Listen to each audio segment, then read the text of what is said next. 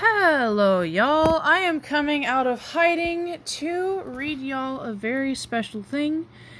This is the first draft of my story, The Secret History of Dolores.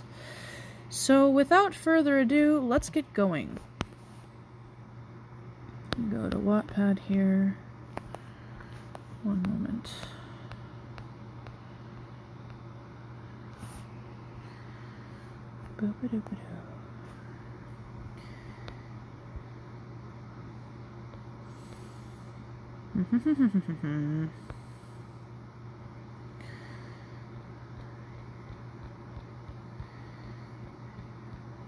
Chapter 1 The Urians of Dalan, Adon, and Emi. These are the words of the collector of Canis, who spent thirty seven years and a day traveling the world Dolores, collecting stories of the great war between the good citizens of this world and the ancient entity known as the enemy. This she did so that the great and noble deeds of humankind would not be lost to time and forgotten. She writes According to the Dolorans best informed in history, the Urians began the quarrel. They came over the northern mountains in such great numbers that many suppose that they were invaders, but many modern sources suggest that they entered the wide plateau virtually unopposed.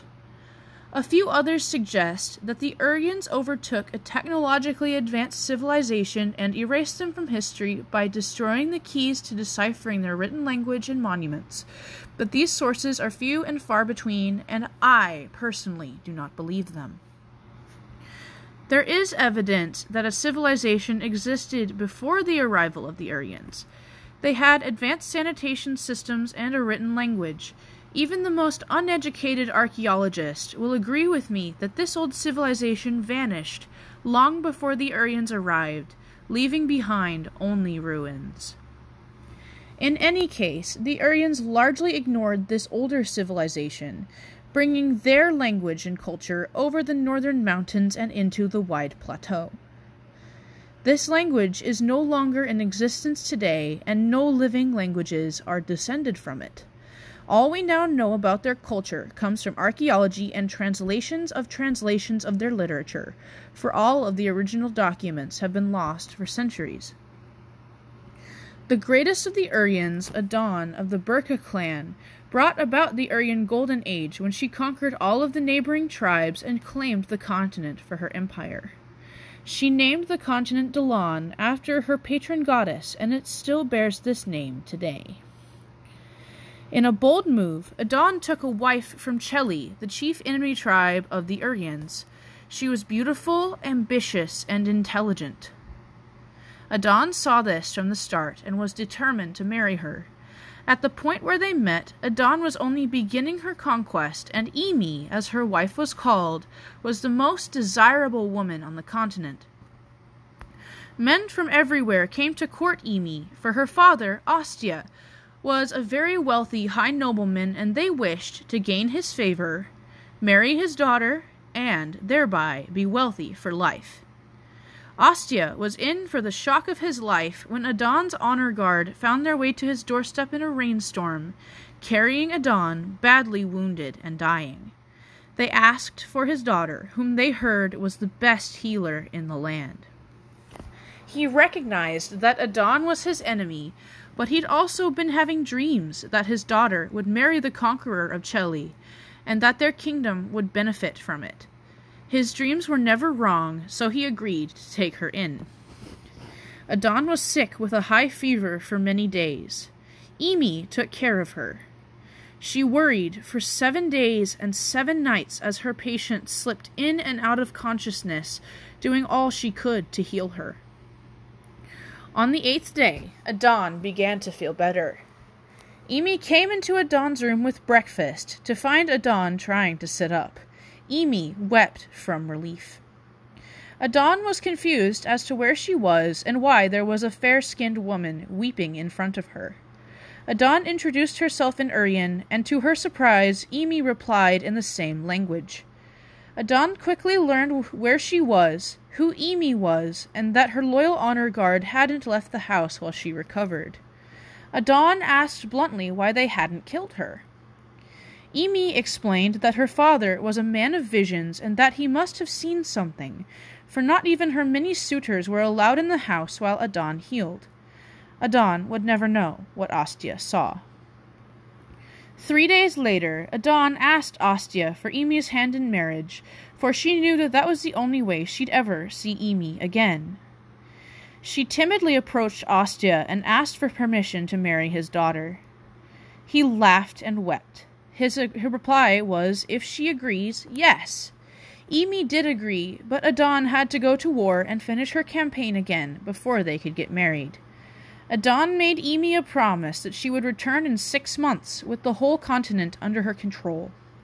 True to her word, she arrived at Emi's doorstep at sunset on the final day of the six months of her absence of the sixth month of her absence, having finally brought Cheli under her rule peacefully the day before. One of Emi's suitors, a man named Arius, refused to go quietly. He believed he was entitled to Emi's hand because he was the most handsome man in his tiny fishing village on the northeast coast. He convinced the rest of the suitors to attack Adon the day before their wedding ceremony. Emi learned of the plot and tried to warn Adon, but it was too late. The suitors had already surrounded Adon, and she was outnumbered. There were thirteen suitors, and only one Adon. As she watched her fiance fight off the suitors, something inside her snapped, and she began to suck, suck the sap the life forces of all the men attacking Adon. They all fell to the floor one by one, leaving Arius as the only suitor left alive. He pleaded for mercy, but Emi was not kind to those who were cruel to her or to those she cared about. She snapped her fingers, and he fell to the ground, lifeless. Adon respected Emi even more now that she knew about her power.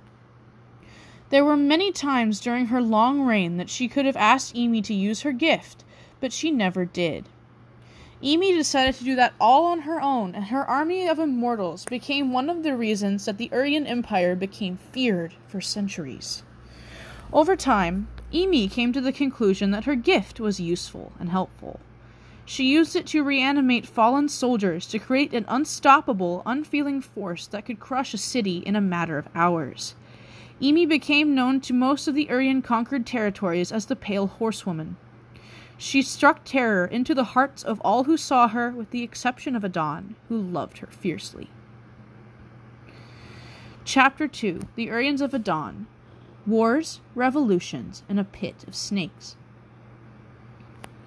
In the twenty third year of the reign of Adon and Emi, there came a great wave after an earthquake that destroyed the trading port of Shar.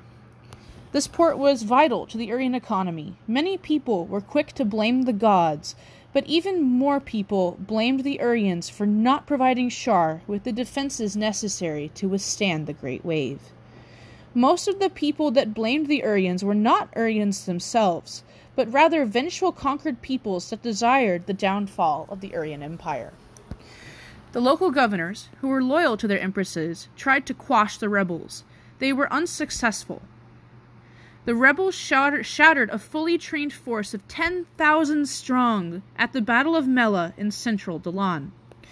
This incurred Emi's wrath, and she sent a squadron of immortals to crush the new rebellion. They were met with fierce resistance and ended up getting choked off and slaughtered at the Battle of Kiefer Pass under mysterious circumstances. The stories say that the brave King Idus sacrificed himself to slay the remainder of the undead army. Nobody knows for sure what the truth is or what the sacrifice was. People say that they've hiked through Kiefer Pass and heard mysterious whispers and seen visions of a massive explosion and riding on the mountainside, but as it is in ancient Urian, it is indecipherable. Wars and rumors of wars rocked Dalan for the next decade. Some deity was aiding the rebels, it seemed, a deity that was angry with the Urians. The Urians had disrespected him, he told his priests. He was the one true deity, the father of all, and the Urians had spat in his face by worshipping other gods before him. He would visit the Urians with swift vengeance if they didn't turn his heart their hearts to him. The Urians did not take kindly to being told to abandon their long standing traditions. They stood firm in their beliefs. Things only changed when a prophet came from the east, a man of visions speaking for this new deity. His name was Len. He arrived in Shar shortly before the Great Wave destroyed the city and was driven out for his controversial views and thoughts on fate and the soul. He dressed in public and wore beggar's clothes. He gained popularity among the rebels and the oppressed, a growing majority in Shar, and he led them from the city a few days before the earthquake and wave, thereby sparing them from the destruction of the city. Following the fall of Shar, he was hailed as a prophet. He began to travel around Dalan, preaching his message to ever growing crowds of people. His message had the opposite effect of what he intended. It lit a fire in the hearts of the people, one that could only be put out by ruthless bloodshed. He did everything he could to stop it, but once the revolutions began, there was no way to undo what he had started. While he had told the truth, the oppressed majority took it to heart a little too well, and his patron deity favored them in their conquest. Modern sources call him Benve, a new Delani word meaning vengeance. We now believe that he did not have a proper name when he was worshipped in ancient times, and was instead referred to as Majesty. It is impossible to truly discern whether or not Benve was good or evil, for bo- there were both good and evil things that came from his period of worship. The revolutions brought about much loss of life, but they also taught the Urians a thing or two about administration, things that have found their way into modern law through word of mouth and tradition. The Urian dynasty managed to survive the rebellions, and Emi's final act, before she died, was to condense the scattered imperial laws into a concise, orderly text, gaining, gathering inspiration from Benve's words, the Dalan cult, and the traditions of the entire continent. Adon died shortly before Emi, and they left behind no clear heir. The heir that they chose was but ten years old at the time, and was frail, sickly, and easily disposed of. Rumor has it that the captain of the guard got rid of the child and set himself up as emperor, but he, too, disappeared. The throne fell to the most unlikely of candidates, Adon's favorite cupbearer, who was but nineteen at the time. Fane Adair was a gentle soul who had fallen upon hard times as a child. His mother and father died when he was six years old in a house fire, and he was taken in by a beautiful and kind enchantress, who found him crying by the side of the road, half starved. He would spend the next six years learning the art of white, or good, magic. When he was twelve, he was sent to the imperial, imperial court to get a proper education. There he learned the arts of swordplay and metalwork. He infused the weapons he crafted with his power and would not let a person leave with a piece that he had crafted unless it fit them perfectly. The other boys were jealous of his gifts and the favor he earned from the power- palace blacksmiths, and they conspired to get rid of him. He snuck, they snuck up upon him in the dead of night, catching him off guard. They threw him in a pit full of snakes and left him for dead. It was the next day that Fane got his name that he is now known by, for Fane means snake in New Delani.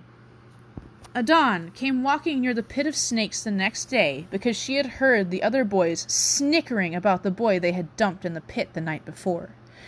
She went to see if what they were talking about was true and to give the proper uh, give the boy a proper burial if need be.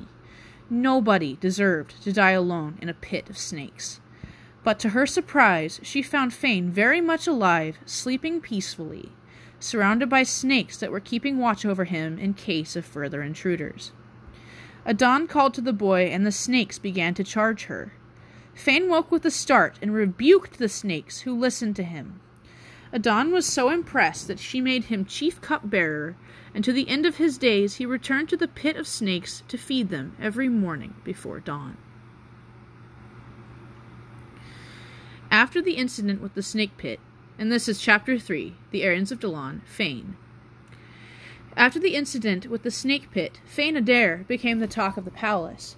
Boss George, as the chief palace bully was called, was baffled. That runt was the first one to survive the snake pit. Everyone else they'd tossed in there had died within minutes. How did he survive, of all people? Why did he return to the snake pit every day? That boy must truly be magical, and magic was something that could not be tolerated. The bullies didn't see Fane around much anymore now that he was no longer a blacksmith in training. Fane's new role as chief cupbearer made George angrier. Teenagers came from all over Delon to try out for the role, and the runt impressed the Empress just by surviving a pit of snakes for one night? Impossible! He must have charmed her too somehow. George promised himself that he would get to the bottom of this. In the meantime, the Empress Emi was also impressed with Fane. He was talented with magic, and that was admirable. She saw his potential, especially because he had started his training so young, and offered to train him to use life and death to achieve his goals. He politely refused, saying that he should not be trusted with that kind of power. He knew he would not use it wisely. This was true.